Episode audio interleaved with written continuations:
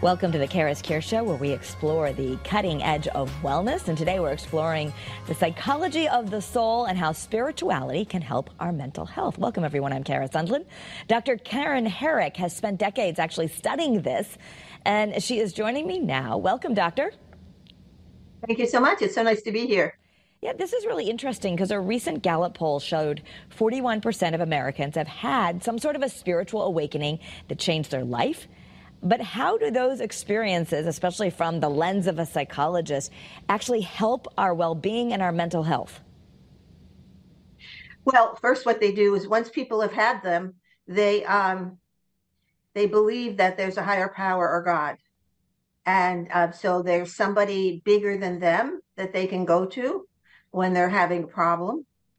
Um, then they feel like they have uh, a soul purpose, which we all have in this life and it's our job to live this life to the best of our ability uh, but they know they have a purpose. And many times they come back after these spiritual experiences and um, they want to have better relationships they want to be more loving um, they don't have you know that's um, the overall feeling that they have. And then um, one of the things that they learn from this is to lower your mental capacity meaning don't think so much Mm. Go out into the world and and you know have some time where you walk the dog and you garden and um, you meditate or you read spiritual material. Uh, you take time to to um, give back to yourself and refresh yourself. So uh, it can be a monumental perspective shift, and it doesn't have to be. Let's talk about a spiritual awakening. Could this sometimes just be that you lost a loved one? Well, lots of times when losing a loved one, you have a spiritual awakening because you're in grief and you feel like you can't make it, you can't live without them, you're going to miss them so much. And then you find out, you know, when people come to me and grief, I say to them, well, what was Charlie like? You know, tell me a little bit about him. And, um, and then after that, after we get to know Charlie a little bit, I'll say, well, where do you think he is? And, and they, they always have an answer. Um, heaven, to a better place, um, it's just that no one has validated that that's where he is. And then if you see Charlie in your bedroom at night, um, and you're afraid to tell people because they think that you're crazy. And, and, uh, so, as a mental health professional, what does it mean when you're having those experiences? It means that you're going to a higher level of consciousness. And the difference between um, mental illness and a spiritual experience is that um, a person that has a spiritual experience is humbled by it. And they they feel in awe. And they can tell you that story over and over again and the story doesn't change. Um, and with a uh, someone who's mentally ill the story is just you know pretty crazy and changes every time they say it.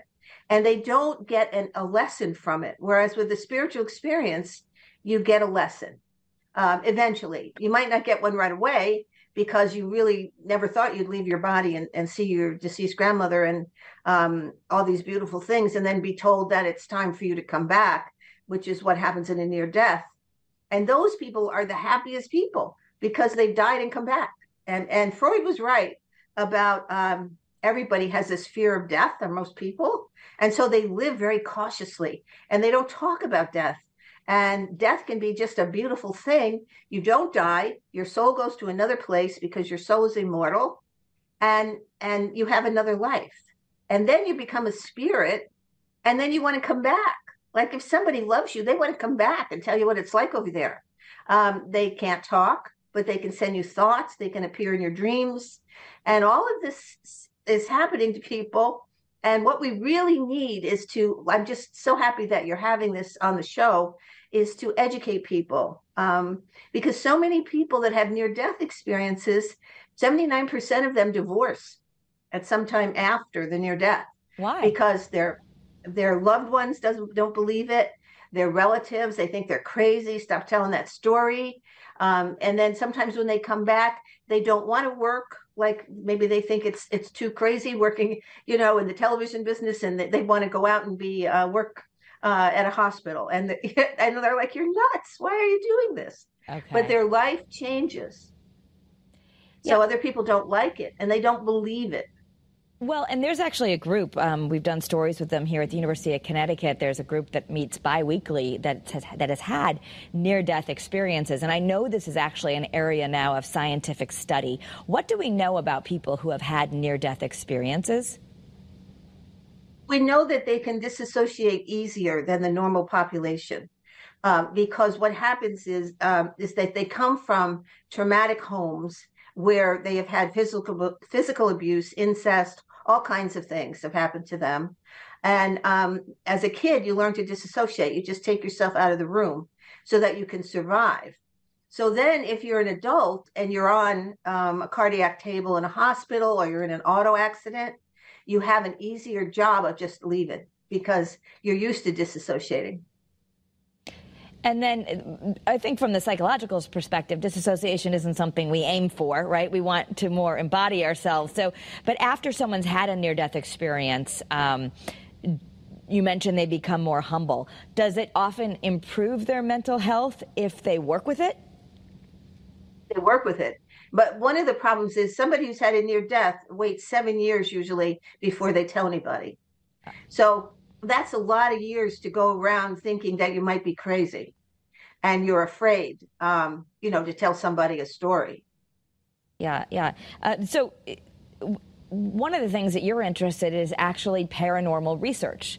Um, and I know this is a field that some uh, psychotherapists and mental health professionals will deal. They'll even bring in certain mediums to help deal with grief, to help someone, yes. you know, resolve unresolved issues.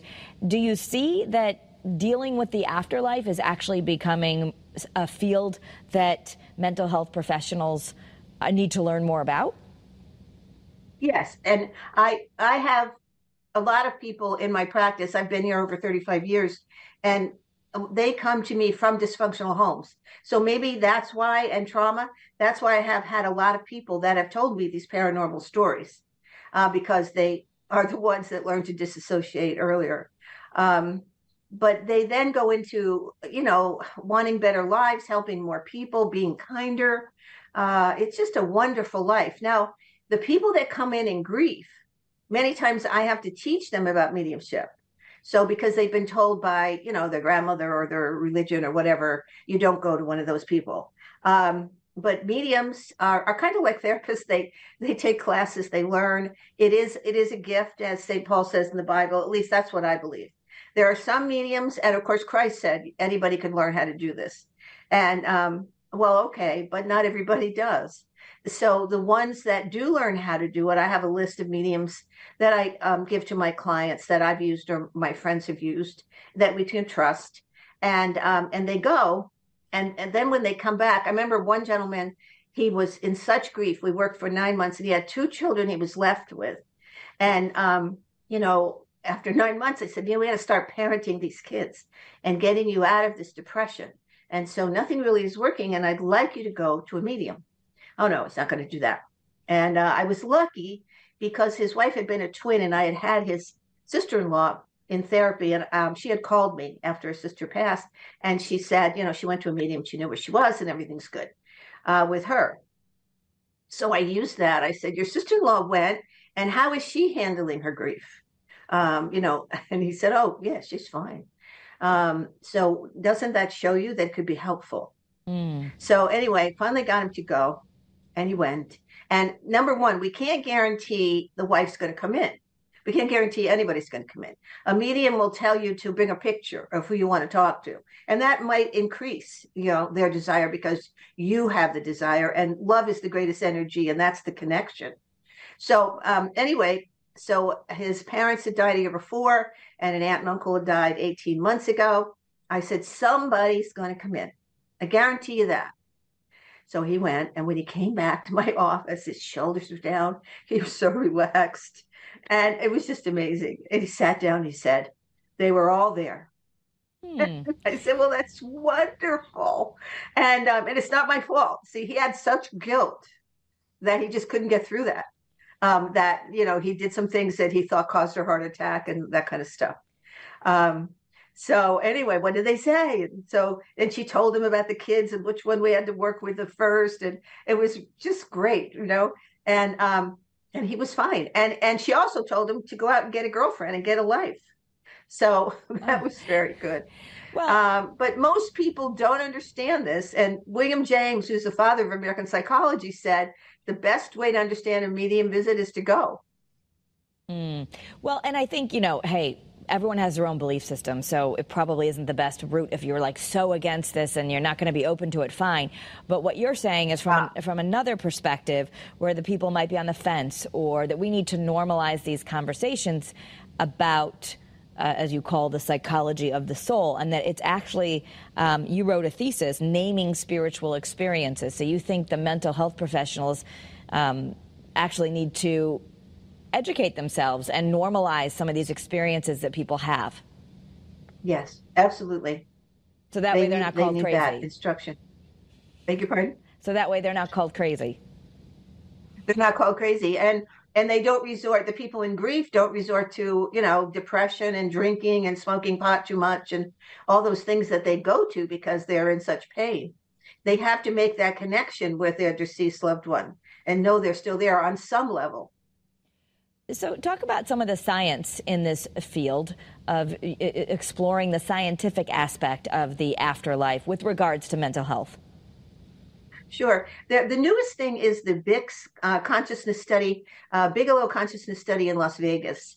And um, uh, Robert Bigelow, as I understand, is a billionaire. And in, uh, let's see, it was 2021, the New York Times had a um, article about him, and he was going to give uh, a million dollars to some paranormal researchers who could explain life after death uh, with evidence that would be um, approved in a court of law. So anyway, there were 1,200 people that applied for the application. And then nine months later, 204 people gave this 25,000 word paper to him. And um, they were all read by a panel of psychologists and um, quantum physics people. It was really, you know, very well done. And then in November 1st, 29 um, winners were announced.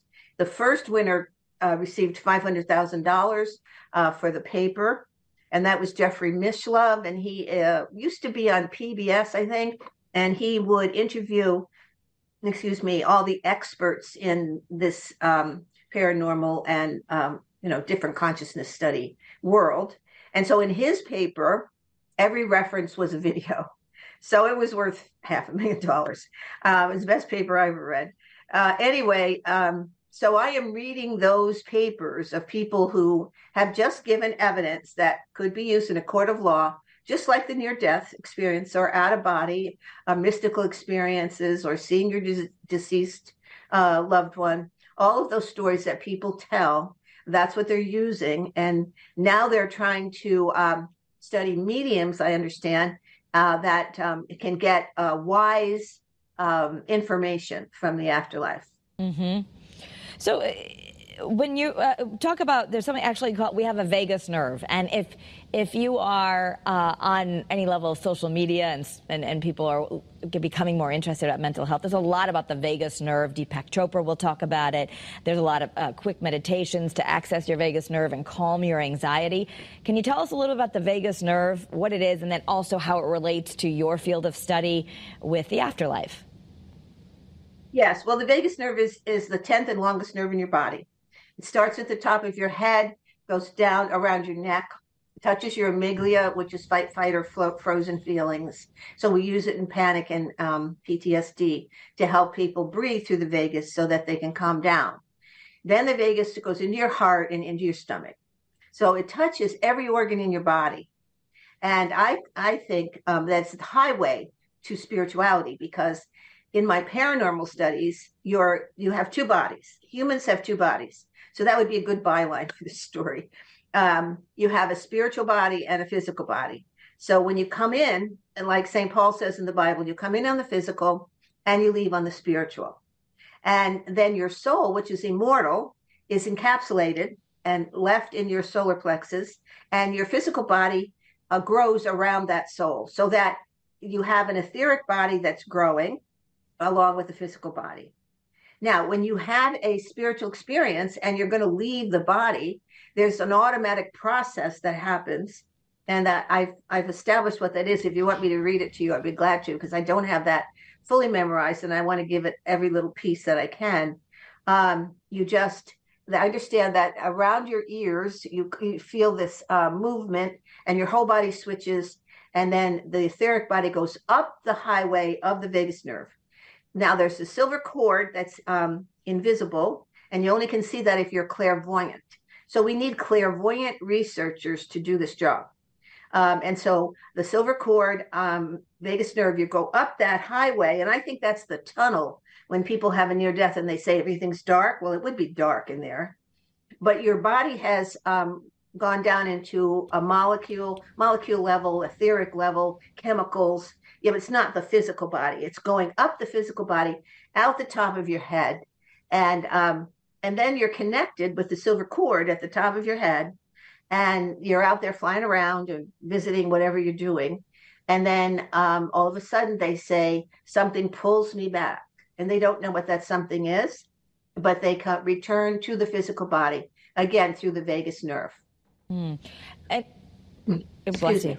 Yeah, I, I had the pleasure of, yeah, go ahead, grab a sip of water. I had the pleasure of interviewing Anita Moorjani, who was a physician who's now written, you know, best-selling books about her near-death experience, where she's uh, described being watching her whole family and all of the doctors say goodbye to her, and that as a doctor in this world, she would have never subscribed to any of this except she experienced it. So she be- believed her life purpose was then to come back and talk about how she came back and and her body was fully healed and what she learned. Right. And from from a from she couldn't put away the fact that she'd been a doctor for decades, so she had that medical expertise. But it completely shifted her, and uh, so there is a lot of uh, it, this this is getting talked about more, I guess. Is there's there's there's some you're saying official research, and there are those who are taking a more scientific aspect to the research of the soul. Well, more scientific, but we don't have to prove it in a lab, because I don't know how many people you could pay even to have a near death in a lab. Yeah. So if if it's just um, you know that we need evidence that would uh, be used in a court of law we can get that. We've got lots of evidence and 200 years worth. In fact, one of the winners of, of the BICS thing, I think he won 50,000. And he said, we, oh, we just have to read the evidence up to 1920. We don't need any more evidence. and here it is. So, um, but it's wonderful that somebody with the resources like Robert Bigelow has, because I think I think his name is going to get to be bigger and bigger as he's paying people to do this research that mostly all of us just do it because we're very interested in it and it helps our clients um, and you know that's the that's the whole purpose yeah. Well, and you've developed in your research actually four steps to help people through the grieving process that incorporates this. Tell us about that. Um, well, it, that incorporates that. Number one, they they have to be able to tell me um, that they have a spirituality of some kind, um, and just like I said in the beginning, and then we work with that. And it, it um, I am also a reverend in the interfaith ministry, and I just use that to to understand different cultures and different religions, so that I can understand what they're saying and go with them in that. And then um, they need to be able to tell the story, and also in grief. Um, sometimes grief touches other things that we've never finished. So then you have to do the therapy on some of their levels of their unconscious, which I what I use is is Carl Jung's five layered of the layers of the unconscious. Freud said your unconscious is just a repository for your childhood memories and everything sexual. And Jung and he broke up in six years for that reason, because Jung said people have more interest than that. And there's more in the unconscious than that. And he came from a religious family. But the five layers are your life, what happened to you, Sometimes we have to go through some of that in grief. Your parents' lives is second, and what how did they affect you? And then the third layer is DNA. So you have ancestors, and according to Jung, ancestors could have left jobs that you were supposed to finish. And that's part of your soul purpose, but you don't know that. So he did genealogy. We we go into some of that. What were your ancestors like? Like some of the people that come in and have mediumship abilities, and you tell them that, they don't want to have that. They just want to still be considered the weird one in the family. Well, don't tell them. Don't tell them that. You know, I said, not everybody can predict when somebody's going to die. Do you realize that? But they don't want that gift. Mm. But many of them have been given that gift from um, people in their family. And then the fourth layer is your soul, not your soul, I'm sorry, your culture or your country. So, how did that affect you and raise you? And then your fifth layer is your self slash soul. And then to realize you have a soul, an immortal uh, spiritual part of you that you carry around every day. But we need to really give that some more life, the spiritual part, and um, and and try to be more kind and understanding. So after we've done those five layers, and and then if they go to a medium, they're really on their way to um, a healthy, happy life, and and they're using everything that we could use to understand themselves. So basically that's what you're looking at this from a mental health perspective is that when people uh, whatever they call it a higher power they call it the universe they call it god they call it whatever their tradition teaches them having that higher ability and having those explanations can really help them process grief faster. Yes and knowing that they're um, that they can have a, a transcendent experience with an angel uh, with something that uh, maybe isn't even attached to their religion, and they go into this feeling of the now, which is just awe and and knowing that your heart and your head are connected, and it's just a beautiful feeling. Um, it really changes them because then you know you're just you're just a little seed in this big world, but you do have a purpose here. And I also teach them about um, the metaphysical worlds around us that William James and Carl Jung believed in. So you and I are talking today in our sensory reality, very materialistic, past, present, future. That's how we meet everybody, right? And then the second reality is the clairvoyant reality, where you can have telepathy, um, you know, near death experiences, out of body, mystical experiences, angels appear to you. Um, that's the now. Now, when you're in there, you're just, there's no past, present, or future there is the now, and you're just filled with this love and spiritual feeling. And then there's another reality that we call the transpsychic reality, and that's where miracles happen. And the Catholic Church has proven 70 miracles, uh, which I think are too little. But doctors say that they see miracles. You know, most some doctors say they see miracles every day. And so we have those three realities, and they're all spinning around us. So it's more than just our sensory reality, but we need to calm down and breathe. And, you know, it really is don't think, just breathe. And do that more often, and you will uh, be able to have a more spiritual sense. Well, and, and that's, I like to make things practical. So we're talking about a lot of mystical things, and, and that's, uh, everyone has their own separate beliefs about how that works. However, from the mental health perspective or from a yoga perspective or from a stress and anxiety perspective all of that all the traditions say that when we breathe when we come into the now when you do any kind of grounding practice relaxation flow um, it, it's helpful to your mental health and then what you're saying is you're also going to have more access to these inspirations or revelations you're going to be able to see more too and the, the, the vagus breath it can be called many things. I think it's called a yoga breath, but you breathe into the count of four and then breathe out as long as you can go. Mm-hmm. And it's so we're not used to breathing like that with a longer out breath. But people that are in panic and anxiety, and I, you know, I have a poster in, in my office that shows the vagus, and this is in your body. And now, if you breathe like this, you can stop the panic and the PTSD all by yourself if you're in a car or wherever. If you can't sleep at night, uh, do the vagus breathing. Do this breathing more and more in your life, and it really does calm you down. Yes, yes. Uh, we've done some of that on the show and just reminding people, even starting with maybe breathing in for a count of four, holding for a count of six, and out for a count of eight. But you can't do that. You can work up to it. But the idea that you're being in that, we can shift our nervous system from fight or flight to the relaxation response. We all have this automatic relaxation response. What you're saying also is that when we access that, um, some people wish that that part of their grief is I don't know I'm not seeing a sign. I wish I knew my loved one was okay. I, you know maybe they're not going to go to a meeting but they just want to know and they're not feel I wish I had a sign or I wish I um, you're saying when you relax into it more you might be more likely to feel the presence or to feel the okayness or to get a sign. Well you know we all have this little voice in our in our head right?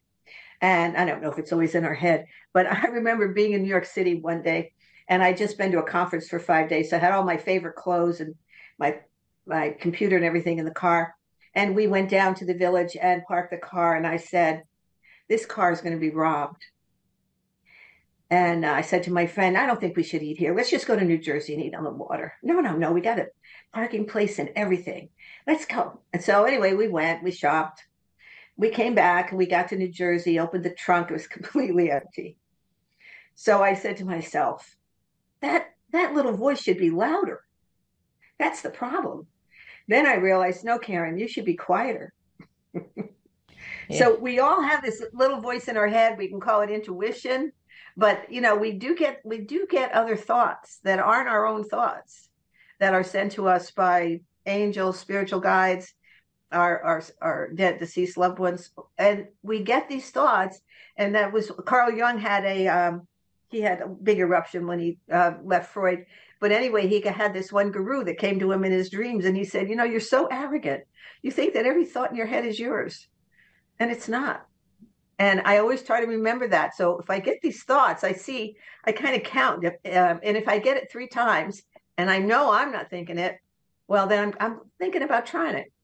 Okay. All right. So there's something. Just uh, notice the thoughts. I know journaling can come into that. There can be some real practical things for accessing, you know, the more spiritual side of us. But it's a fascinating That's conversation. Right. I mean, you've done a lot of research in this. And basically, if I were to sum it up as we're now at the end of our time together, um, having that acknowledgement that this spiritual side of ourselves is real, you see it as something very helpful as we improve on the mental health and mental well being in our country.